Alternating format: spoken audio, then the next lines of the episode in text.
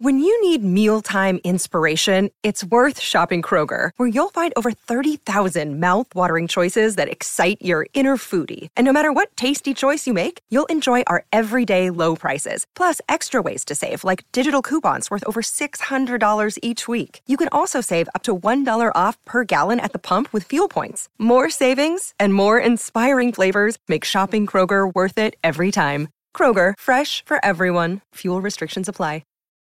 Hey everyone, Nate Hale here. This is the second part of a special two-part episode on the Andes plane crash survivors.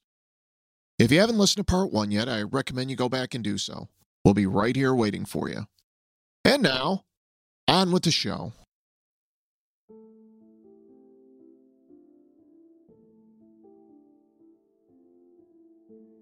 In 218 BC, the Carthaginian general, Hannibal, led a massive army across southern Spain to attack Rome during the Second Punic War. He had with him more than 90,000 foot soldiers, 12,000 cavalry, and 36 elephants. He and his troops entered France and crossed the Alps, placing the elephants at the front of the column. The Celts and the Gauls who lived in the mountains had never seen such gigantic beasts before, and they observed them with a healthy mix of fear and superstition. Some of them even dropped boulders on the soldiers, but for the most part, the Carthaginian army remained unscathed until they got further into the mountains. By the time Hannibal's army reached Little St. Bernard Pass on October 26th, they were all exhausted, and word had begun to spread that they couldn't go on further. Hannibal tried urging his men on by telling them they had already gotten the hard part out of the way. He said they had already climbed the ramparts of Rome, and their destination wasn't much farther along their path. This was a lie. The problem was the route down the Alps was far steeper and more treacherous than it was on the way up from France. On top of that, November storms had covered the glaciers with a heavy blanket of snow that just kept getting worse the deeper they got into the mountains. Although Hannibal's army faced no human enemies during their journey through the Alps, they did face a series of other deadly challenges. In particular, the crushing force of the snow itself. Sub-zero temperatures, accidental falls down steep cliffs, and a number of other disasters wore down the Carthaginians' numbers. By the time the army reached the plains of the eastern slope, more than 18,000 men, 2,000 horses, and several of the elephants had died. And at least half of those were buried alive under a series of deadly avalanches. Avalanches have always been one of the greatest threats facing people who attempt to travel through or even live near snow-covered mountains. In general, avalanches come in two main varieties. Slab avalanches made of a shelf of tightly packed snow that gets jettisoned down a mountain after the weak snow underneath detaches. Or powder snow avalanches, which occur when a loose snowpack grows so heavy over time it collapses, picking up speed as it thunders down the mountain. An avalanche can create an immense wall of snow moving at hundreds of miles per hour, generating enough deadly force to bury entire towns or even destroy buildings. Human beings caught in the path of an avalanche can be instantly crushed under the tremendous weight of all the snow, or can become impossibly trapped, unable to move their limbs, and then they will often either suffocate or die of hypothermia. These were the conditions facing the survivors of Uruguayan Air Force Flight 571.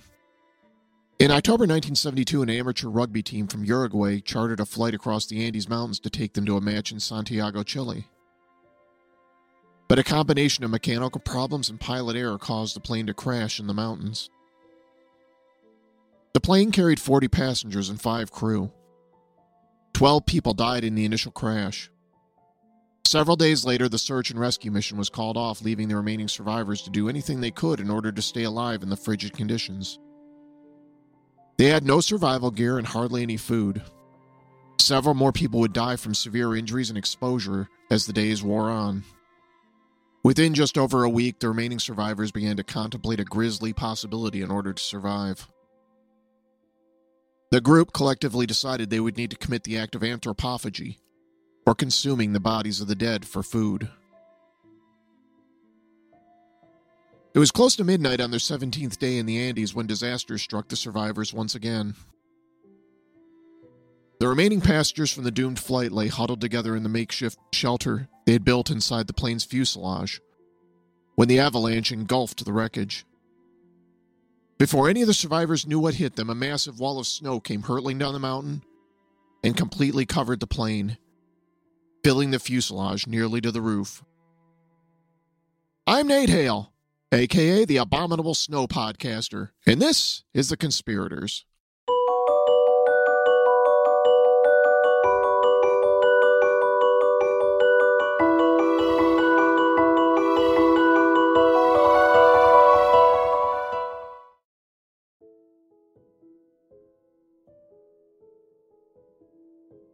Roy Harley couldn't sleep.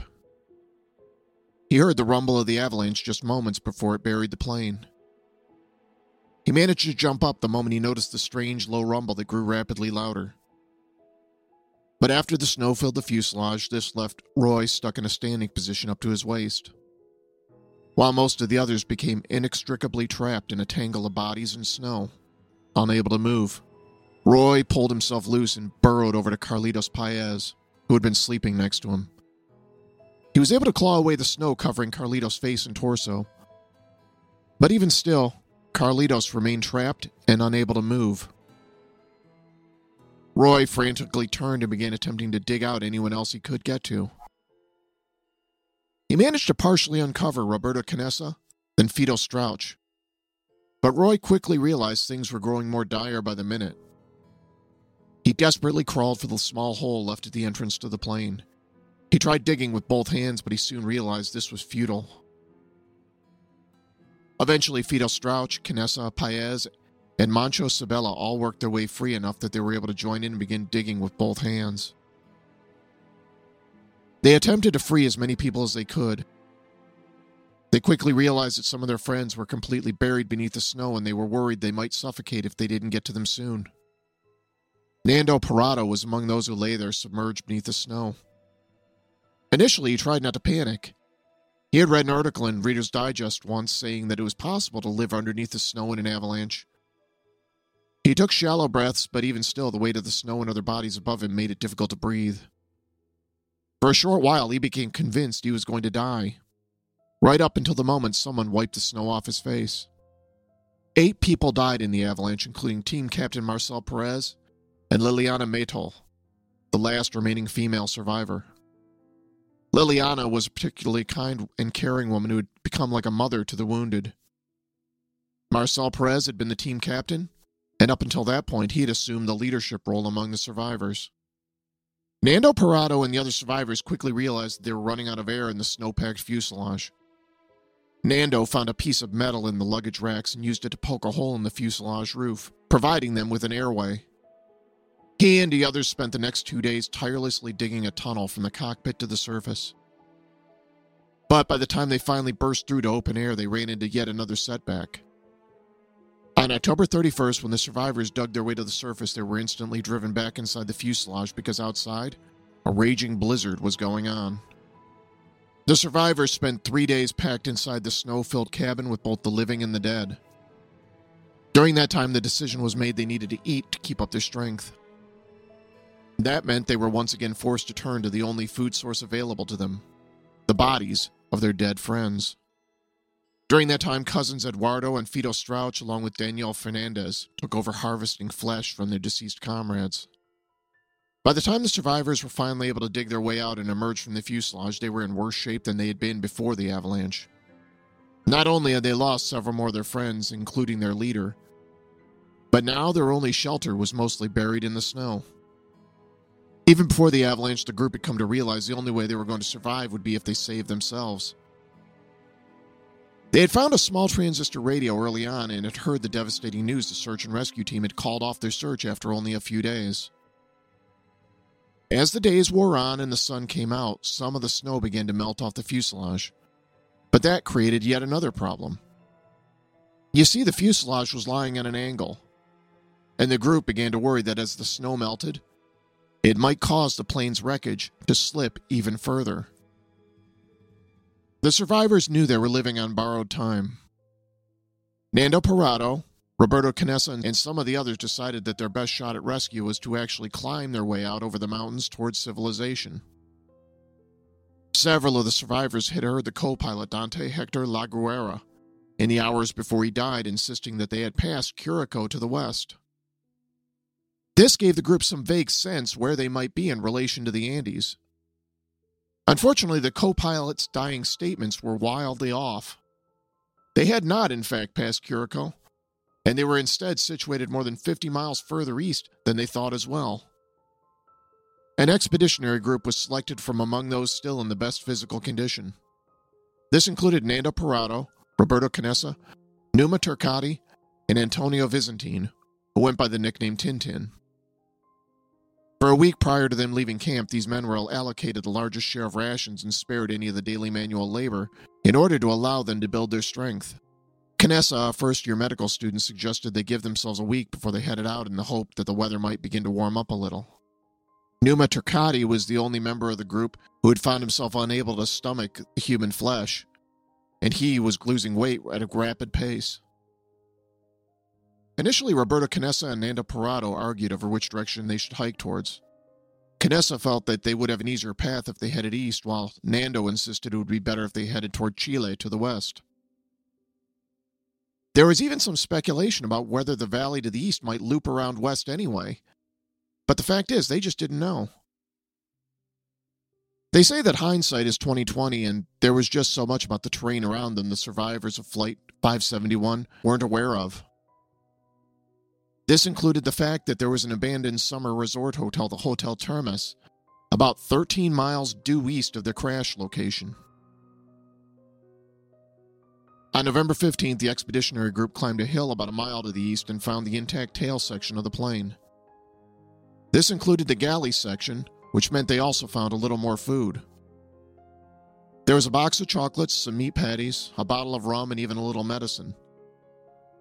They also found the plane's two-way radio, which they knew if they could get it working would mean they could call for help. The young men built a fire and spent the night inside the plane's tail section reading comic books and talking about their hope they could get the radio working once again.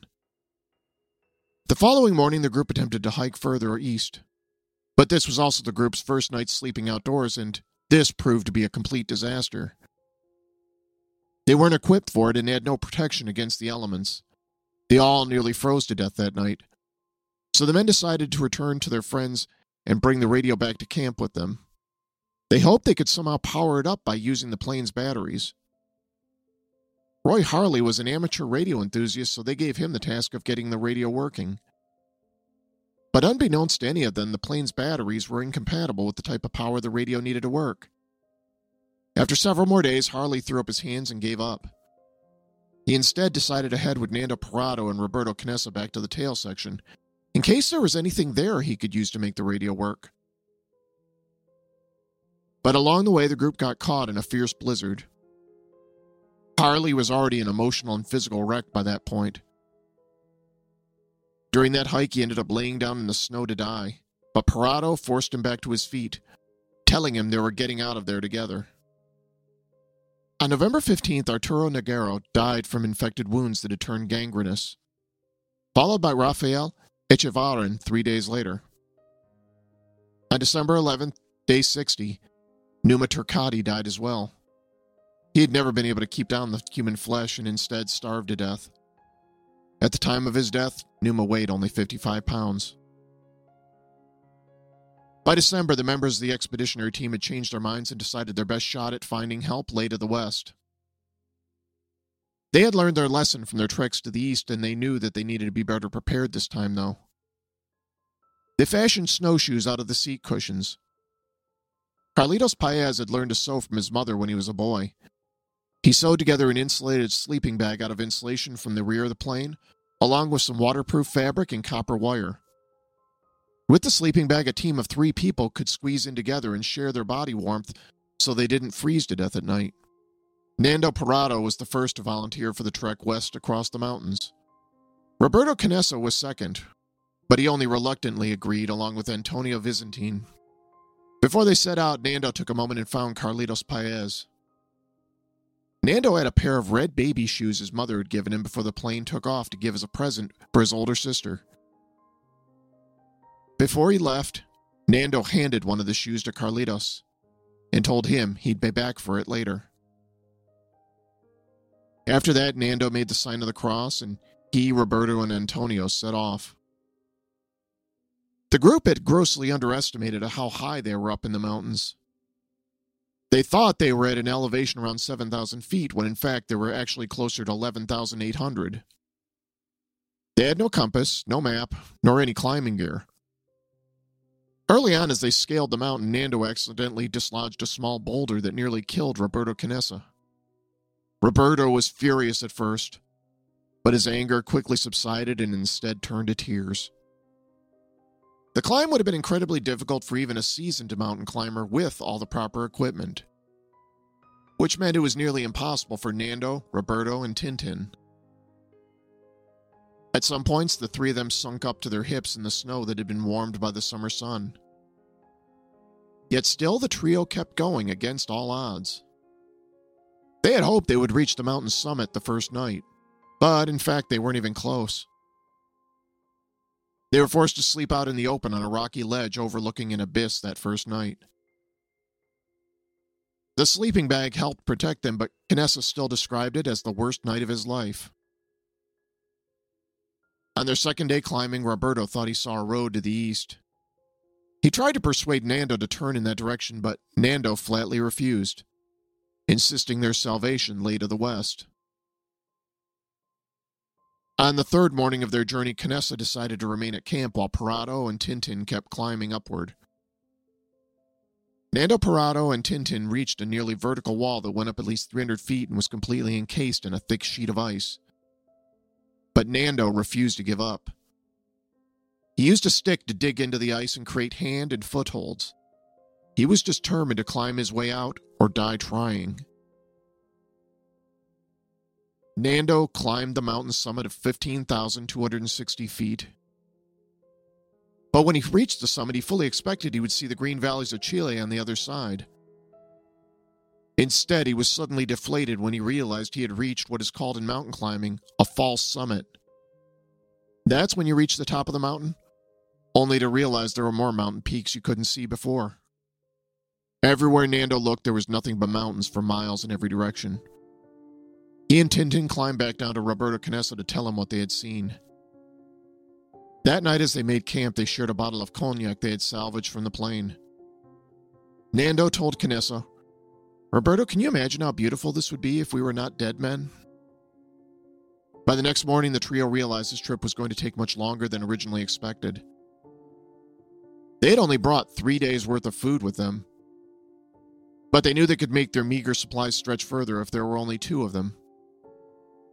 They decided that Tintin would head back to the plane while Nando and Roberto would carry on hiking west through the mountains. Tintin readily accepted. Since it was all downhill, it only took him an hour to reach the crash site.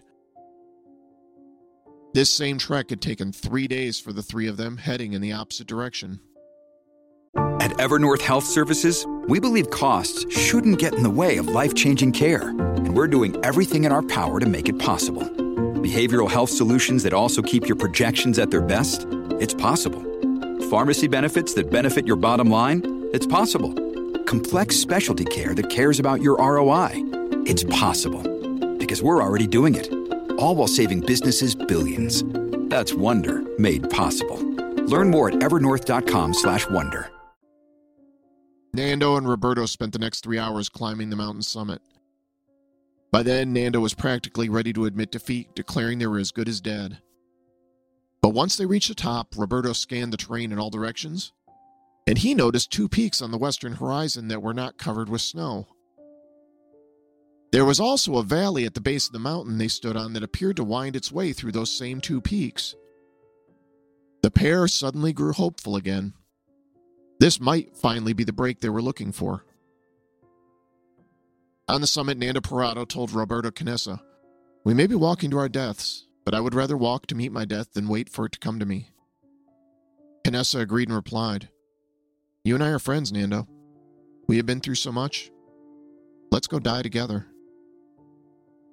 The pair spent the next several days working their way down the mountain. They eventually found their way to the narrow valley that they'd seen from above. As they trekked on, they were both relieved and alarmed as the weather warmed and the snow melted away. But this presented another problem because up until that point, the freezing temperatures had also helped preserve their food supply. But this was no longer the case. The snow gave way to a rocky landscape and a narrow trickle of water that would eventually lead them to a raging river. Along the way, they began to see signs of human habitation. First, they found a rusted can. Then, some other signs there had been humans camping along their path. Then on the 9th day, they spotted some cows on the opposite side of the raging river. That evening, Nando and Roberto made camp near the riverside. By then, Roberto was in really rough shape. He had developed dysentery, and Nando knew he needed to get medical attention for his friends soon. It was that same evening as the pair collected wood to start a fire that Roberto grew excited and began shouting and pointing toward the opposite shore. There were 3 men on horseback standing there. The river was so noisy it was impossible for them to communicate. Eventually, one of the men on the other side shouted a single word Nando and Roberto could just make out. Mañana. Tomorrow. The following day, the men returned. Nando shouted and waved at them. It was infuriating to Nando just how little hurry these men appeared to be to help them. One of the trio of muleteers scribbled a note and attached it to a rock. He threw the note across the water, and Nando picked it up and read it. He signaled back that he had nothing to write with. So the man then tied a pencil to a rock and threw that to him as well. Nando wrote a reply on the opposite side of the piece of paper. This note read, I come from a plane that fell in the mountains. I am Uruguayan. We have been walking for 10 days. I have a wounded friend up there. In the plane there are still 14 injured people. We have to get out from here quickly, and we don't know how. We don't have any food. We are weak. When are you going to come fetch us? Please, we cannot even walk. Where are we? One of the 3 muleteers, Sergio Catalan, read the note and signaled back to Nando that he understood. The 3 muleteers were stunned. How could it be possible that anyone could have survived the crash? Much less hike all the way across the Andes Mountains to find them. Sergio Catalan threw Nando and Roberto a hunk of bread. It was maddening to Nando and Roberto to watch the other men from afar sitting by a campfire and eating meat and drinking coffee. What they didn't know at the time was that Sergio would take off on horseback riding for 10 hours to seek help. Along this journey, Sergio spotted another muleteer named Armando Cerda on the opposite shore of Rio Azufre, and he asked him to ride down to where the survivors were and bring them to safety. Sergio Catalan rode on and eventually found his way to the village of Puente Negro, where he immediately located the police station and told them about the survivors of Flight 571. News worked its way back to the Army Command in San Fernando, Chile. Meanwhile, Armando Cerda located Nando and Roberto and brought them on horseback to his mud shack, where he fed them stew and let them sleep on a couple of straw mattresses. Eventually, they'd be brought back to Los Matins de Curicó, where they were given proper medical care. Since the plane crash, Roberto Canessa had lost almost half his body weight, about 97 pounds. When news broke about the survivors of Uruguayan Air Force Flight 571, a swarm of reporters descended on Curicó. But before the reporters could get to Nando and Roberto, the Chilean military had questions first. The Chilean Air Force brought in 3 Bell UH-1 helicopters to assist with the rescue. This team was led by a no-nonsense officer named Commander Carlos Garcia. When Garcia first met Nando and Roberto, he unfolded a map in front of them and told them to show him where the plane went down. When Roberto pointed to the location, Garcia refused to believe it. That site was too remote, he said, and that would also mean the pair would have had to have trekked for more than 70 miles across enormous mountains. Not even the most seasoned mountaineers could have made that climb with no equipment. But Nando insisted that Roberto was correct. Garcia told them that one of them would have to ride along with him in the helicopter to find the plane, because a white plane would be almost impossible to spot against the snow. Roberto was still too weak, so it was up to Nando. He reluctantly agreed. Nando was terrified of going up in the air once again. This was only something Roberto could relate to, but Nando would do anything to save his friends. One of the helicopters remained behind in reserve while the other two went up over the Andes to find the crashed plane. Nando guided Garcia across the valley they had followed and from there to the mountain he and Roberto had climbed. All along, Garcia kept expressing his disbelief that they were in the right spot. But Nando insisted that this was the way. They reached the upper limits of how high the helicopter could fly as they flew over the mountain he and Roberto had climbed days earlier. The copter shook violently as they hovered over the site where Nando said the plane was near. Garcia began arguing with Nando, telling him he must be mistaken about where he thought the plane was, and that they couldn't keep hovering there all day. That was when Nando spotted a familiar ridge, and from there he was able to point out the vague shape of the wreckage against the snow. Back at camp, the other survivors were already feeling dejected from yet another false rescue. They had heard over the radio several days earlier that a plane had spotted a cross dug out in the snow in the Andes Mountains. At first, they were all elated because they thought the plane had spotted a cross one of the survivors had dug out in the snow near their camp. But then they soon learned this was actually a different cross dug in the snow by an Argentinian research team. But then, on the afternoon of December 22, 1972, everything changed when two helicopters touched down on the valley slope near the wrecked fuselage. The remaining survivors of Flight 571 came scrambling out of the plane all at once, waving their arms and cheering. Carlitos Paez ran straight at the helicopter, waving a single red baby shoe over his head. These young men had survived for 72 days on the frozen mountain. The rescue team was only able to take about half the survivors with them during that first trip. 4 members of the search and rescue team volunteered to stay with the remaining 7 survivors until the rescue crew could return the following morning. Once the remaining 14 survivors were all back in Chile, reporters had a million questions for them. How had they all managed to survive for so long? And in particular, what had they eaten? Nando told the others to remain silent. But it wouldn't be long before rumors began to circulate about acts of cannibalism among the survivors. On December 23rd, the first news reports mentioning the possibility of cannibalism began to appear. Then on December 26th, 2 photos were published in a Chilean newspaper that showed a half-eaten human leg that was found near the crash site. After that, the press had a field day and the entire story became all focused on cannibalism. But the story of the Andes plane crash survivors is so much bigger than what they were forced to do to survive. It's a story of great tragedy, and of the power of human endurance under the worst conditions. Over the years that followed, the crash site would come to be called the Valley of Tears. The plane's fuselage was doused in gasoline and set alight.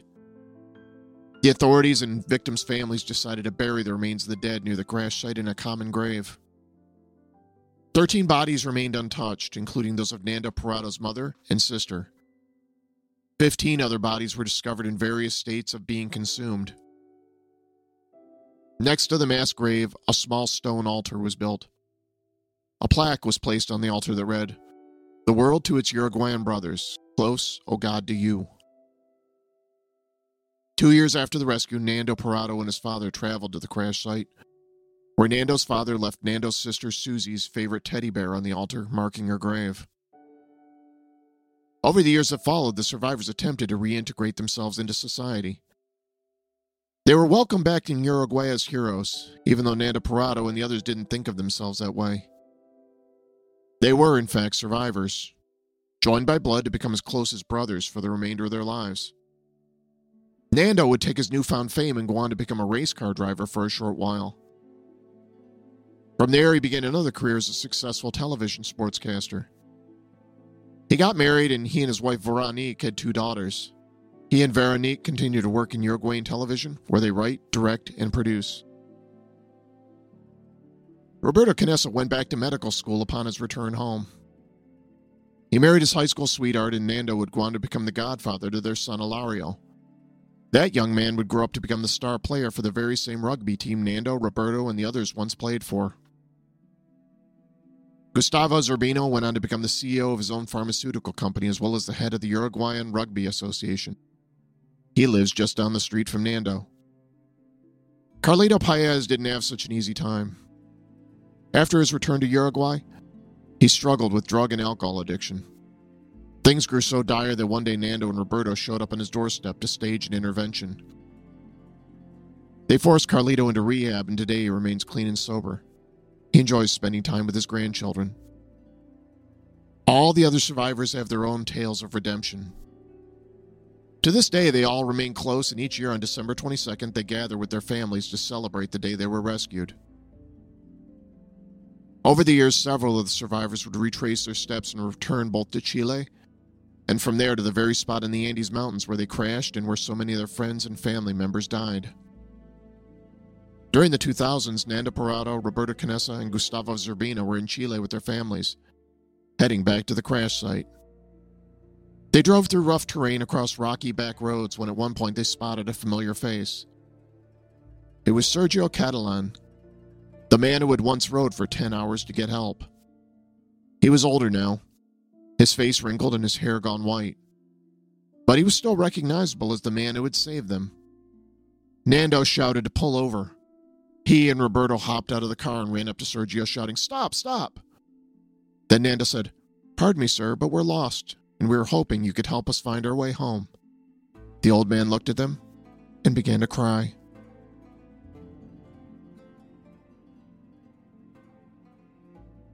The Conspirators is written and produced by me, Nate Hale, an entirely fictional identity. Thanks so much for listening.